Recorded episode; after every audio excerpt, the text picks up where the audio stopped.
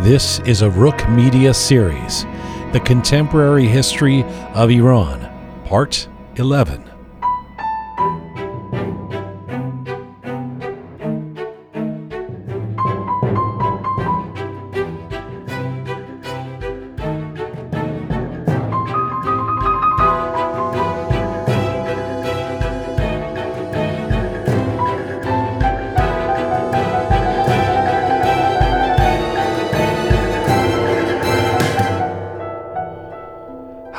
Welcome to the Contemporary History of Iran, a series from Rook Media.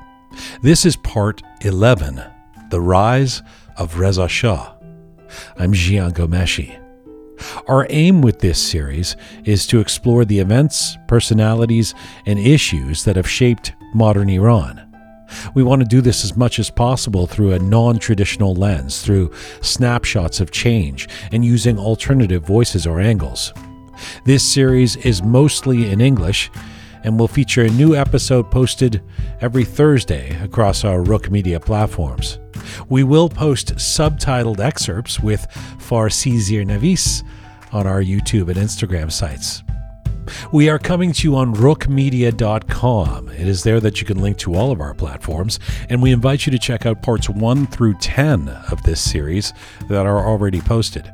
To become a sponsor or patron of Rook Media, please contact us through our website. The Contemporary History of Iran is brought to you in part by Yazdani Law Group. YLG is one of the largest Iranian Canadian immigration law firms. Their mission, rooted in the leadership of founder Afshin Yazdani, is built on continuously striving to innovate and introduce new immigration pathways for their clients.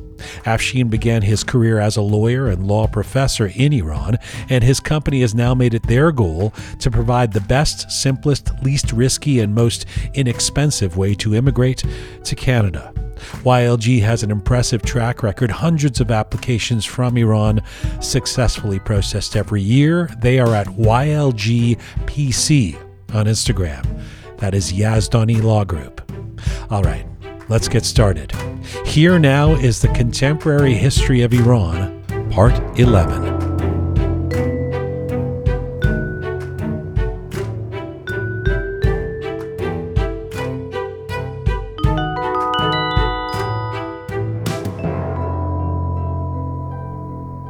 Well, it is impossible to speak of the contemporary history of Iran without at some point spending some time focusing on the man who has been called the father and founder of modern Iran, Reza Shah Pahlavi. Indeed, Reza Shah's evolution from military leader to prime minister to king of Iran from 1925 to 1941 would see him presiding over a fundamental transformation of Iran and the centralization of the Iranian state. He can be credited with everything from unifying warring tribes to a national railroad, the Persianization of Iran, the suppression of the dominance of the clergy, women's rights, and educational and judicial reform. But Reza Shah was also an autocrat who ruled with an iron will and by many accounts was deeply unpopular by the time he was effectively forced from the throne and into exile by the British in 1941. So, who was this man who came from modest means and became Iran's powerful ruler and established the Pahlavi dynasty? And what led to his dramatic fall and the heartbreak of his final years in exile? We've decided to do this, the rise and fall of Reza Shah, in two parts on this series, with a feature guest who has quite literally recently written the book on this subject. Dr. Shaul Bakhash is an Iranian American historian, author, and scholar. He is an expert in the history of modern Middle East with an interest in the history of Iran. Dr. Bakhash has been the Clarence J. Robinson Professor of History Emeritus at George Mason University since 1985. He was a Guggenheim Fellow and has held fellowships at the Institute of Advanced Study in Princeton, the Woodrow Wilson International Center for Scholars, and the National Humanities Center. He was born and raised in Iran, obtained his BA and MA from Harvard, and his doctorate from Oxford. Before beginning his academic career, Dr. Bakhash was also a journalist in Iran, where he wrote for the Kayhan newspaper. Dr. Bakhash has published numerous articles in prestigious journals and newspapers such as the New York Review of Books, the New York Times, the Washington Post, the New Republic, the Times of London, the Financial Times, and the Economist. And he is the author of several acclaimed books, including The Politics of Oil and Revolution in Iran, Iran, Monarchy, Bureaucracy, and Reform under the Qajars, 1858 to 1896, and The Reign of the Ayatollahs. His latest book is The Fall of Reza Shah, The Abdication, Exile, and Death of Modern Iran's Founder. And right now, Dr. Shaul Bakhash joins me from Virginia today. Hello, sir. Hi, Jian. Good to hear from you. It is a great honor to get to do this with you in two parts, and I, I have very much enjoyed devouring your latest book on Reza Shah. Thank you for doing this. Of course. So, as I said, Dr. Bakhash, we're going to do this in two parts. In our first part today, we want to deal with the rise of Reza Shah. And I want to talk to you about how this one man was responsible for this transformation, as I said in the introduction of Iran. If you can just to begin with, give me a very brief and general context before we get into the details. When we talk about transforming a country, it almost sounds like hyperbole, but it is true that the period from 1925 to 1941 under Reza Shah was one of dramatic change in Iran, yes? Oh, yes. And when you compare the Iran that Reza Shah took over in 1921 and the Iran Reza Shah left in 1941, it was a very different country.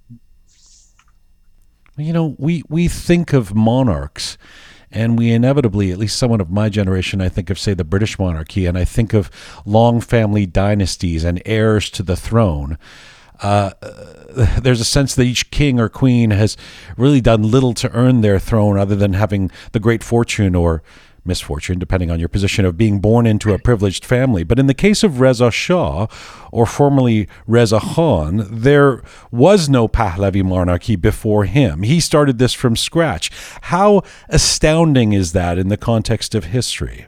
Well, this is very surprising. It doesn't happen very often that one uh, dynasty is overthrown and another dynasty takes over. Um, Obviously, of course, Reza Shah, after staging a coup, first became military commander, then prime minister, and only then did uh, the Iranian parliament vote to abolish the former dynasty, the Qajars, and to uh, establish a new dynasty. Reza Shah chose the name Pahlavi for his dynasty, an ancient Iranian name and then ruled Iran for the next, what is it, from 1925 to 1941, 19, for 16 years. Can you paint a picture of this man? Reza Shah was born Reza Khan around 1876 into a family of very modest means. Who was he? Where did he grow up? Well, Reza Shah was born in a village in the mountains of Alborz above Tehran. He lost his father at a very early age and basically was raised by his mother and an uncle who helped bring him up. He had limited education, although it, the idea that he was illiterate is sim- certainly wrong. Uh, he, he read well and uh, liked to read newspapers and books on Iranian history. He served initially in the Cossack Brigade, a Russian officered uh, military force that was established in Iran in 1978 under the Qajars. 1878, uh, I assume, right? 1878, I'm sorry. uh, it, it, remained Russian officered for a long time. Uh, Reza Shah proved himself very able from the beginning uh, rose quickly through the ranks. And uh, by the age of 40, he was the head of the Hamadan detachment in the Cossack brigade. How does he get involved in this Cossack brigade? His uncle was a member of the Cossack brigade, and I would imagine it was his uncle who int- introduced him to the Cossack brigade commanders who took him on you know, one of the things that um, given that he becomes such a visionary in terms of um, depending on how you want to put it, dragging Iran into the 20th century or uh, forming that centralized state, etc., the modernizing, whatever the word is. Um, it's quite amazing that not only does he not have an extensive formal education, but you note later in the book uh, that this great modernizer actually never saw it never experienced a European style modern country that he wanted to model Iran after. In fact, the first time he would be in a place like that would be in his final years in exile in Johannesburg. That's that's very interesting. What does it say about this man? Well, it's interesting, yes, that he he was touched by and caught on the ideas circulating around the intelligentsia in Iran as a member of the Cossack Brigade, he did see how badly the military was treated by the Qajar dynasty, little pay, poorly clad soldiers, and the like. He also, having taken part in a number of campaigns to suppress tribal and other uprisings, uh, how ununified the country was. He realized the country was badly governed. And this desire um, grew up in him to make Iran strong, give it a strong central government, and to modernize it. And interestingly, too, he also caught the bug of nationalism, which on the whole was new to Iran beginning in the late 19th century. Where, where would he have caught that bug of nationalism? Well, it's hard to say, really. I think it probably was during his military service. He developed a resentment of the fact that the Cossack Brigade was officered by Russians, by foreigners. And as I say, he seemed he uh, seemed to be very sensitive to and to have caught the ideas that were circulating not among the poorer classes, but among the intelligentsia. It's remarkable to me that he, you know, he hasn't been to France, he hasn't been to, to England, he hasn't been to the United States, uh, and even Russia, and yet he he has this idea, he has this notion of what he wants or what he wants to help Iran become. Um, he's also very ambitious and you say that from his time as a young officer in the in the Cossack Brigade, uh, Reza Khan, as he was known then, had what you've described as a voracious appetite for accumulating wealth. How do we know that? He obviously had been poor, like many Iranians from the countryside whose first experience was, was farming. He developed a particularly voracious appetite for land. And he wanted, I think, to make sure his family would be comfortable. And he must have seen wealth as a means both to power and to security. So, from the moment he and a political collaborator, Said Zia ad-Din, seized power, he began to accumulate wealth, first by seizing it or taking it from wealthy Iranians, and then as king by accumulating land. By the time his reign ended, he was probably Iran's uh, largest landlord with properties in Iran's agriculture lit, uh, rich uh, north, first of all, but really almost everywhere. He collected land and created an elaborate bureaucracy to handle it for him. You you talk about him seizing power. What what was again his name at that point was Reza Khan. Reza Khan's role in the coup of 1921 that would lead to the departure of Ahmad Shah, the last Shah of the Qajar dynasty?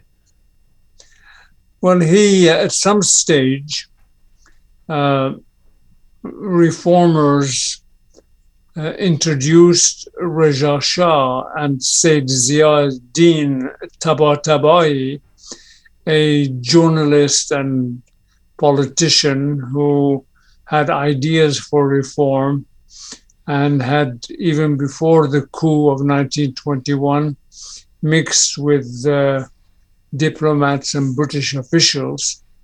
When World War I occurred, and then the Russian Revolution, the British became the dominant, not only political, but military outsider in Iran. They uh, persuaded the ruling Shah, Ahmad Shah, to get rid of the Russian officers of the brigade. And uh, British commanding officer in Iran, Lord General Ironside, quickly noticed Reza Shah as a, Reza Khan, I should say, as a uh, well, rather outstanding officer. The only commitment that Ironside, who sensed that Reza Shah was thinking of staging a coup, um, the only commitment he wanted from Reza Shah before he pulled British troops out of Iran in 1921 was uh, that he would not attack British forces and that he would leave the Qajar dynasty in place. Um, once uh, Ironside withdrew British troops from Iran, uh, this opened the door to uh, Reza Khan and his collaborator, Said Zia, to march on Tehran and stage their coup. And by the way, uh, Reza Khan is not he's not sitting in an armchair somewhere giving orders. Like he's actually a military man leading these these uh, advances himself, right? Yes, he had uh, Ironside before he withdrew from Iran, persuaded Ahmad Shah to basically put the Cossack brigade in Reza Shah's hands. You, you say at one point that those around Reza Khan, they they saw him, they identified his his raw talent and saw him as someone who could become president in a potential new republic. Uh, this is in the early 1920s, of course, before he becomes uh, king, and the, and that that is the path he ends up taking.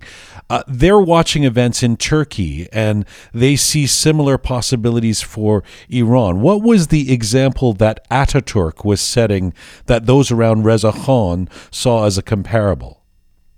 In in Turkey, Ataturk, a military officer, uh, at the end of the following the collapse of the Ottoman Empire in World War One, also took power, and he abolished the sultanate, the monarchy in Turkey, and established a republic, and then launched Turkey on a program of extensive reform.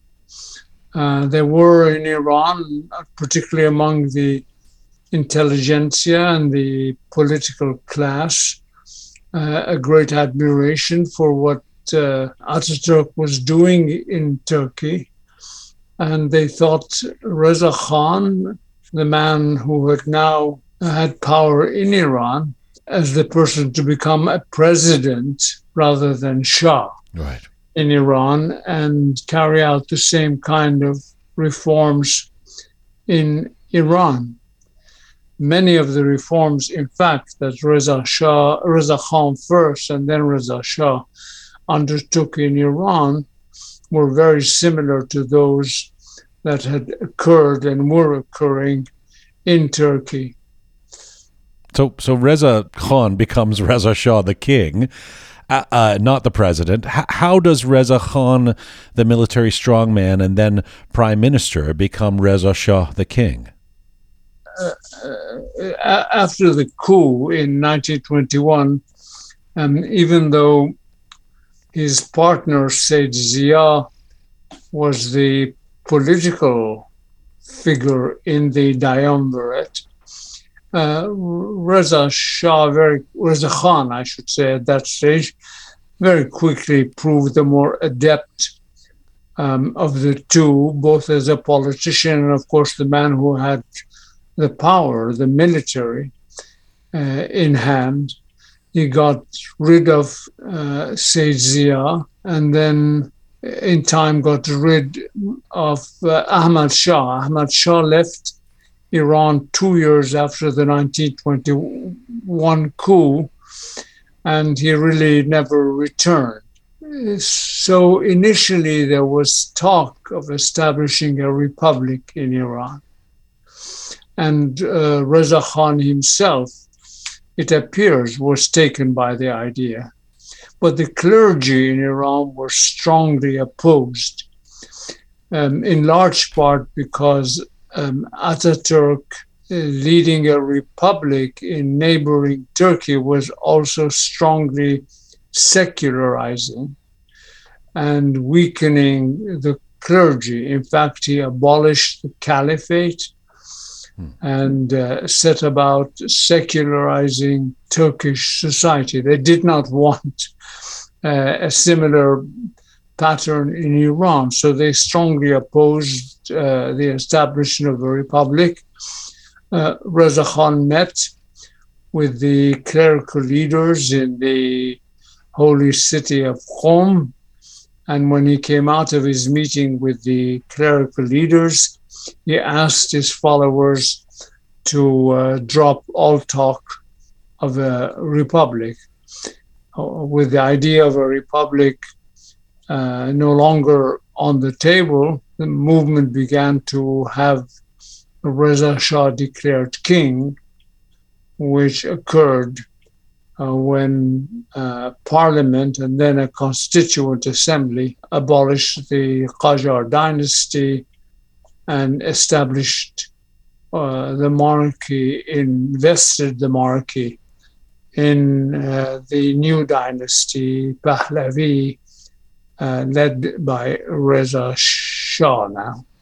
What a fascinating and paradoxical twist that it is the clergy that ends up enabling the establishment of a new monarchy that they will thereafter oppose.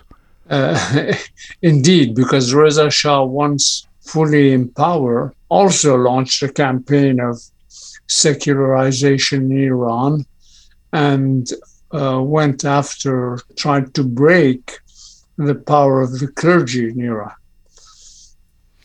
Just before we leave his uh, years, his pre-monarch years, how just on a personal level, how how important do you believe that Reza Shah's military background was in him co-opting power and becoming uh, the Shah Pahlavi, Reza Shah? Well, of course, uh, he had power. I mean, as the head of the Cossack brigade and what military force there was in Iran. That was very important. But really, it also was his, his own leadership qualities. And he very quickly established himself as the leader and the most powerful man in the new government, the new establishment. And uh, I suppose his military background and to a certain degree, unfortunately, the example of Russian officers who had commanded the Cossack brigade, a certain tendency towards autocracy, leading by dictates from above, was a characteristic of Reza Shah. So he uh, he becomes Reza Shah, and he promptly begins the path towards, effectively for the first time, a centralized state in Iran, which is quite remarkable. One of the reasons it's remarkable is, from what I understand, Iran up until this point is a series of is a collection of disunified and warring tribes. How challenging was it to try to unify and or undermine the tribal culture of Iran? Well, it was a big challenge. Uh, now, I wouldn't say tribal wars, but the, in their own regions, the different large tribes of Iran, the Qashqai, the Bakhtiari, were quasi independent and uh, not really under government control. the political class was weak and divided. There were, for example, before the rise of Reza Khan, six cabinets in matter of just 19 months.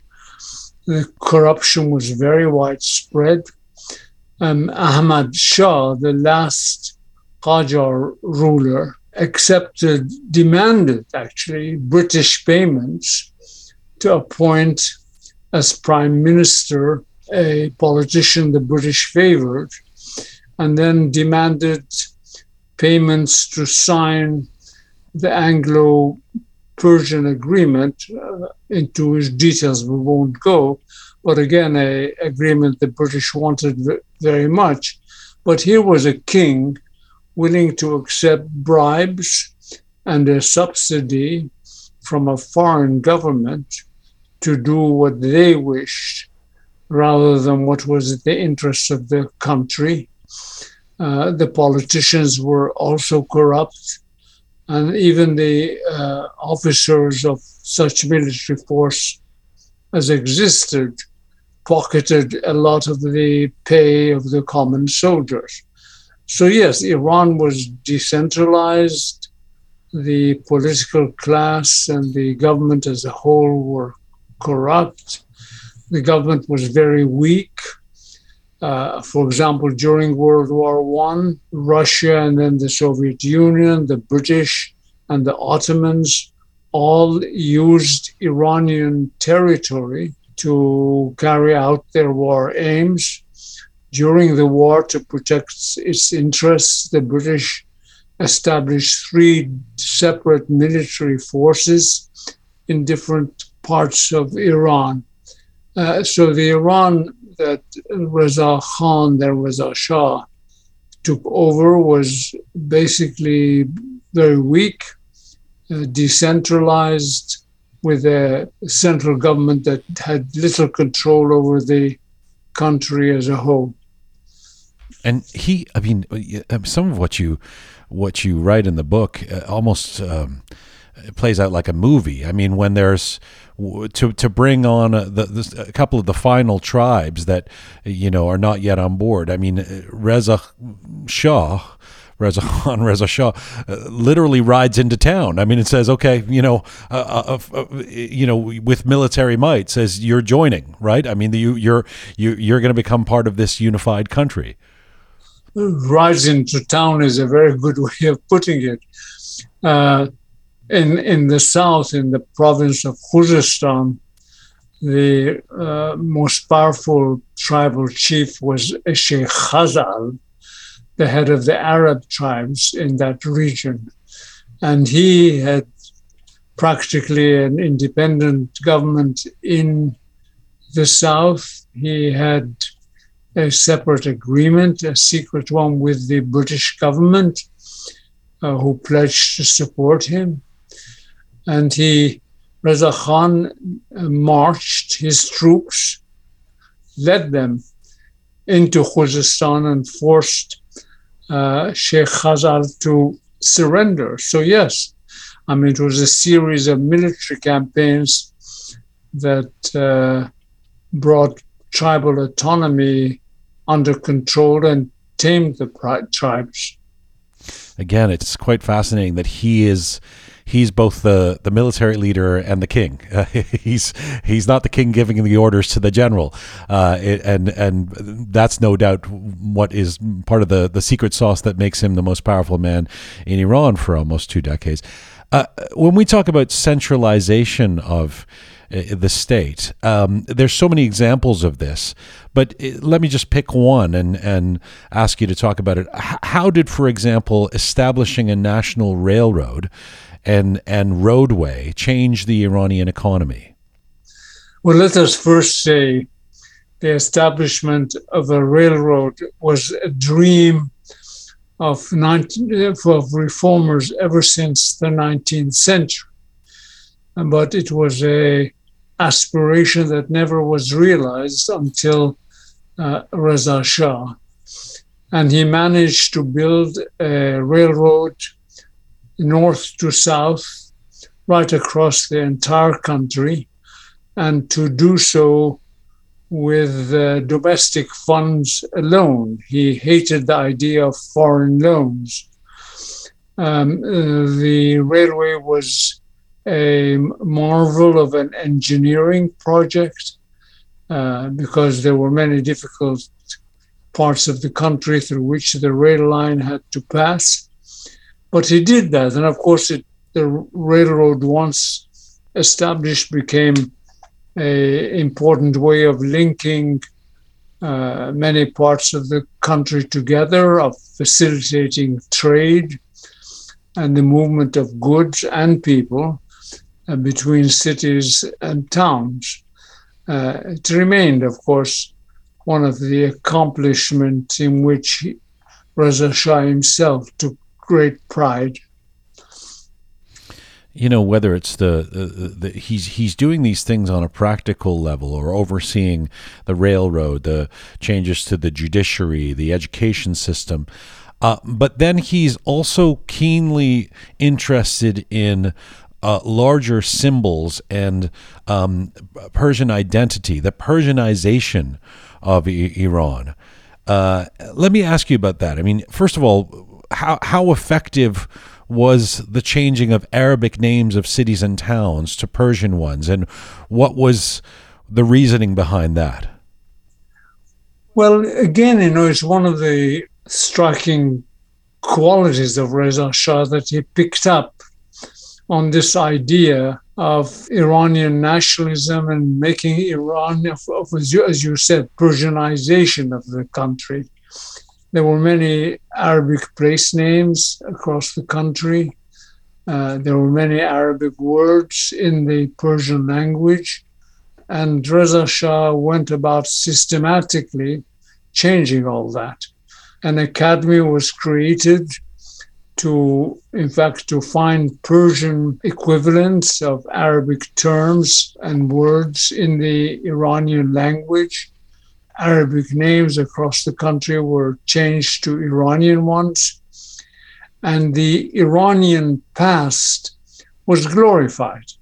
Uh, Reza Shah and his lieutenants picked on the period not of Islamic greatness, but of the period, the pre Islamic period of Iranian greatness. That is the period under the uh, Achaemenians in the history books, in in the schools, this history was emphasized and taught. Reza Shah was also a great patron of a revival of Persian art and uh, the task of archaeology of per- Iran's ancient sites. So, in many ways, yes. I mean, the Iranian identity uh, of Iranians was emphasized. I didn't also mention, of course, the imposition of a uniform dress on the country. Oh, let me get to that. that's a that's a whole other thing I have to ask you about. But but when you say the reviving of symbols, uh, he I mean he led the revival of Persepolis, right?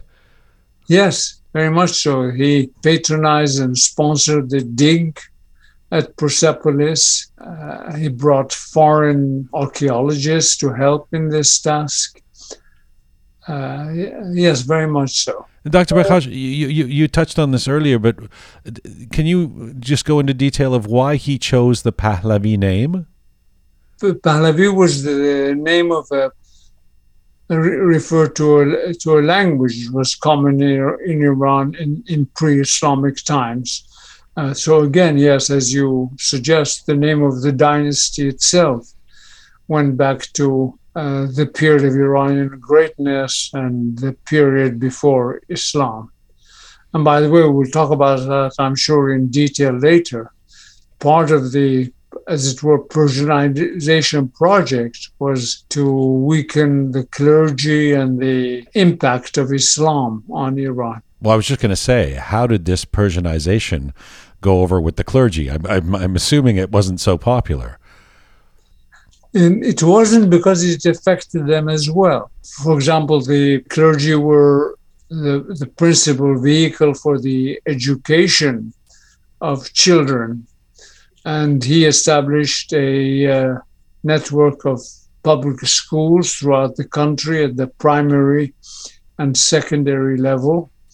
And these schools taught not Arabic, but Farsi, the Persian language, emphasized not the history of Iran under Islam, but the history of Iran before Islam.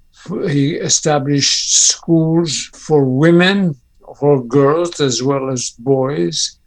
And again, this went against the, uh, shall we say, the instincts of the clergy. And of course, the most dramatic uh, anti clerical move, as it turned out to be, was the abolition of the veil, which all Iranian women uh, wore in public places. Yeah, so let me get into that the dress codes. Um, this has always struck me as as quite bizarre as as a kid who grew up in the West that, that the mandatory dress codes. Uh, C- can you explain from Reza Shah's perspective, at least, what was the goal of so-called sartorial uniformity? Yes, which is a lovely phrase used by another uh, historian. Uh, first of all, I want to continue to emphasize it was not Reza Shah alone, but the men he gathered around him who were the, as it were, the source for many of these ideas, but he embraced and adopted them.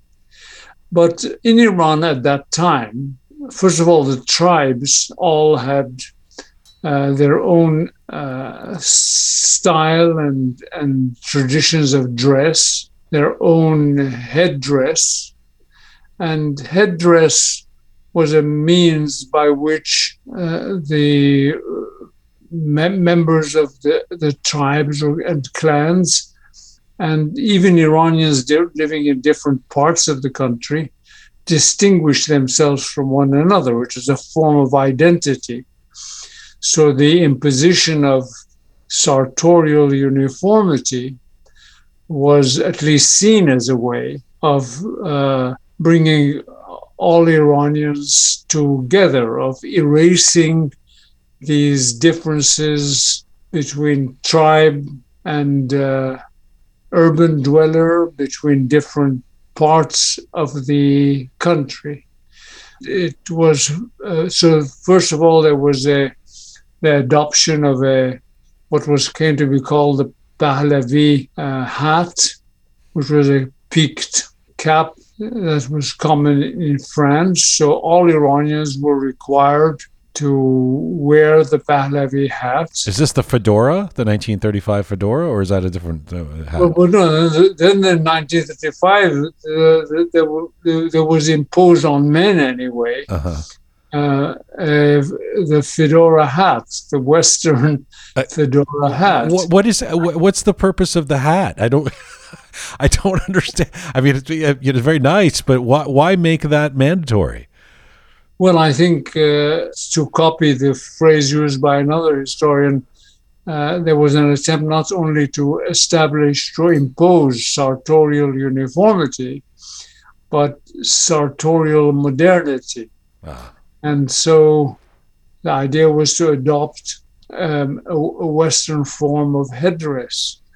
And behind that idea was a rather simplistic idea, which is if Iranians dress as people did in the West, uh, in Europe, uh, then this would somehow advance the project of modernization.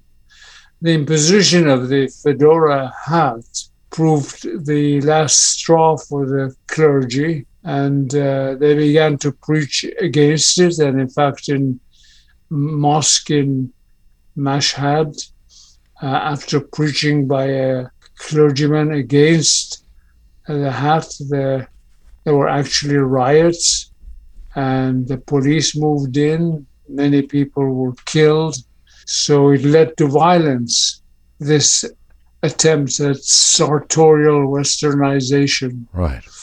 It's, and it's not just the clergy. I mean, so there's a so to, to, put a fine point on it. There's a 1929 policy mandating that men wear European suits. Then in 1935, the fedoras for men, and of course, uh, in the mid 30s, the, the, the mandatory removal of the hijab that you spoke about, the uh, headdress for for for women. Um, and this leads to uh, you know having said that all we've all you've described about the the remarkable feats of of uh, Reza Shah in power this leads to I suppose the other side of Reza Shah which is his impetus or um, desire or, or perhaps a resignation at uh, needing to reign with an iron will an iron force um, just on this point itself, and I, I should say we're probably going to do a whole other episode on the hijab issue because it's it's big enough in, in, in its symbolism and what it meant and what it didn't mean at that time.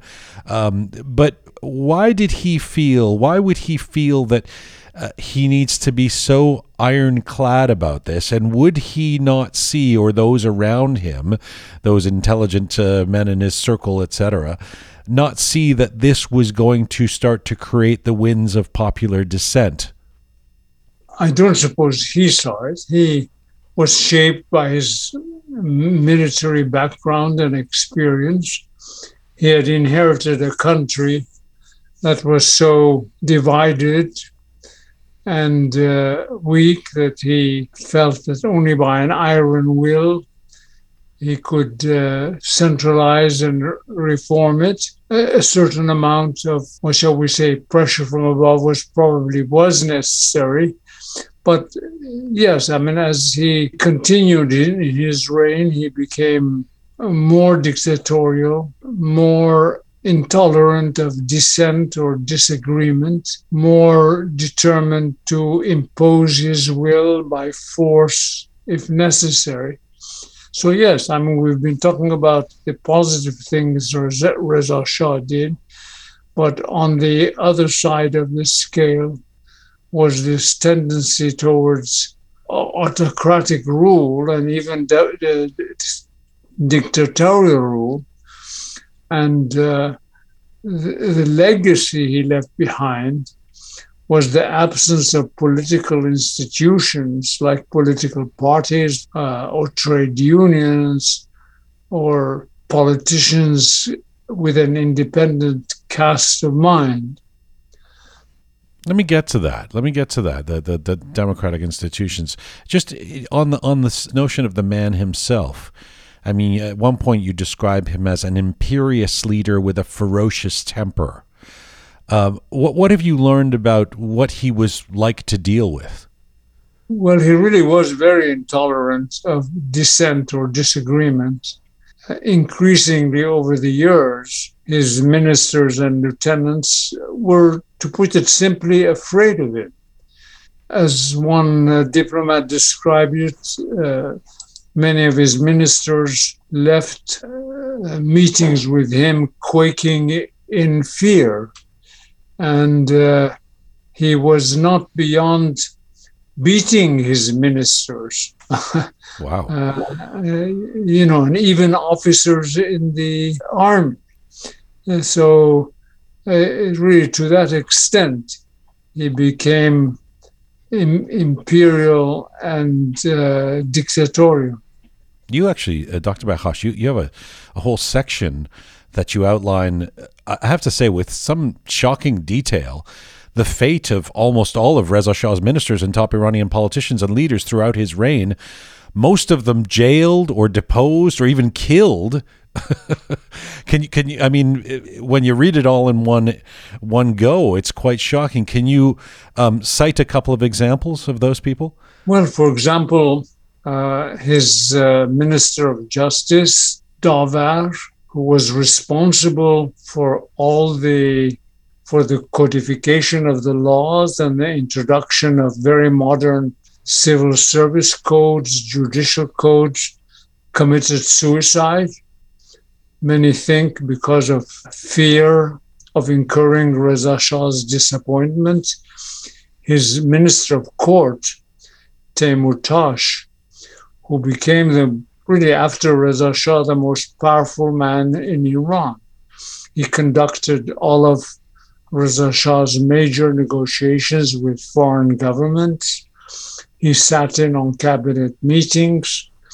Um, he was the intermediary between the Shah and the Shah's ministers, was thrown into jail, allegedly because of corruption, but because enemies began to whisper in Reza Shah's ear um, about Teymourtash's ambitions and uh, aroused his suspicions. Uh, he was, uh, in any case, he was jailed and he died in prison, many think by poisoning. Wow. So there's this study in contrasts again. This this um, leader who is progressive on the one hand with the quest for modernization and building Iran's global status and doing so, but then also an autocrat who is suppressing dissent, ruling with an iron will. Would you go so far as to say he was a dictator? I think he came very close to being a dictator, yes, because by the end of his reign, there really was no power other than the Shah in Iran. And as I said earlier, the unhappy wages of this is that he didn't leave behind any legacy for uh, an independent politics in Iran. If you compare again to Ataturk in Turkey, uh, after Ataturk passed away, there was in Turkey political parties, the possibility of an independent press, of a politics inside the country. Uh, in Iran, there was not. And really, it was a legacy that has been hard to shake off even today. Yes, and uh, it's a difficult one um, I, I, kind of want to ask you where you where you come where, where you stand at the end of doing all the research and, and, and writing that you've done uh-huh. when you look at this legacy of a man who transforms or helps to transform Iran in so many significant ways um, but then, as you say, doesn't leave the infrastructure of democratic institutions that can that can uh, lead to a modernized de- democratic country. Um, so, how do you uh, assess? I mean, in in part two of this, we're going to talk about his the fall of Reza Shah um, and his final years in exile. But before we get to that, I mean, how do you assess or look at his um, his legacy then yourself? Well, your question itself uh, reflects the mixed feelings I have about Reza Shah. On the one hand, uh, I admire him for what he accomplished, uh, building up a modern state, creating Iran's judicial system, its army, its system of education, above all, the liberation of women, freeing Iran from foreign tutelage and interference, which we haven't talked about. On the other hand, there was this autocratic side to him, which denied the country uh, the possibility of democratic institutions such as strong political parties, independent minded politicians, a democratic cast of mind. After all, you don't need only political parties and parliaments and so forth. You need a people who uh, have absorbed the idea of freedom and democracy. And certainly Reza Shah did not leave that behind. As I say, when we in part two, when we talk about the fall of uh, Reza Shah, there are external reasons why Reza Shah uh, ends up abdicating the throne. Of course, the, the World War II and the, the British and the Russians, and we're going to get into that. But in terms of what he did and how his actions would c- create the conditions where he wouldn't have the support or popularity or counsel of those around him. It seems that there's there's two options to a certain extent. There's there's one that says he he was so progressive that his rapid attempts at modernization it was too much too soon, and and that there, there it was just too difficult to, when you add up all the the forces like the clergy or others that he had to deal with. That that um, it was a monstrous task. The other being that um, he ruled with too much of an iron hand, and when he loses those around him uh, and and the inability of anybody to stand up to him, he he loses the counsel of those and and his ability to really have any perspective on on ruling. What do you think of of the conditions that he created, notwithstanding the outside conditions that would lead to him uh, giving up the throne, the conditions that he created for his own fall? Well, he certainly wasn't popular at the end of his reign, the way he might have been at the beginning of his reign. Um, and he didn't have the public support that might have prevented foreign powers of engineering his abdication. Uh, but I'm I'm not so sure that without the invasion of Iran by the Allied powers during World War II and the role that uh, particularly Britain and the Soviet Union played, that his abdication would have taken place in normal circumstances. So, really, his, his abdication, we're not talking about his popularity now, but his abdication was uh, the product mostly of foreign um, intervention in Iran and World War II rather than an internal uprising or internal action. That's a perfect segue before we get to uh, part two. And before I end off on part one, a final question, actually, a question with two parts a micro and a macro part. The micro part being, uh, it's amazing to me that you were, I mean, it's a, it's a great fortune to, to be able to talk to you because you were actually born in Iran while Reza Shah was still in power. Um, and I wonder if you have any memories as a kid of um, what your impression of Reza Shah would be, uh, even even in the years after he left. And none. I was much too young. Ah.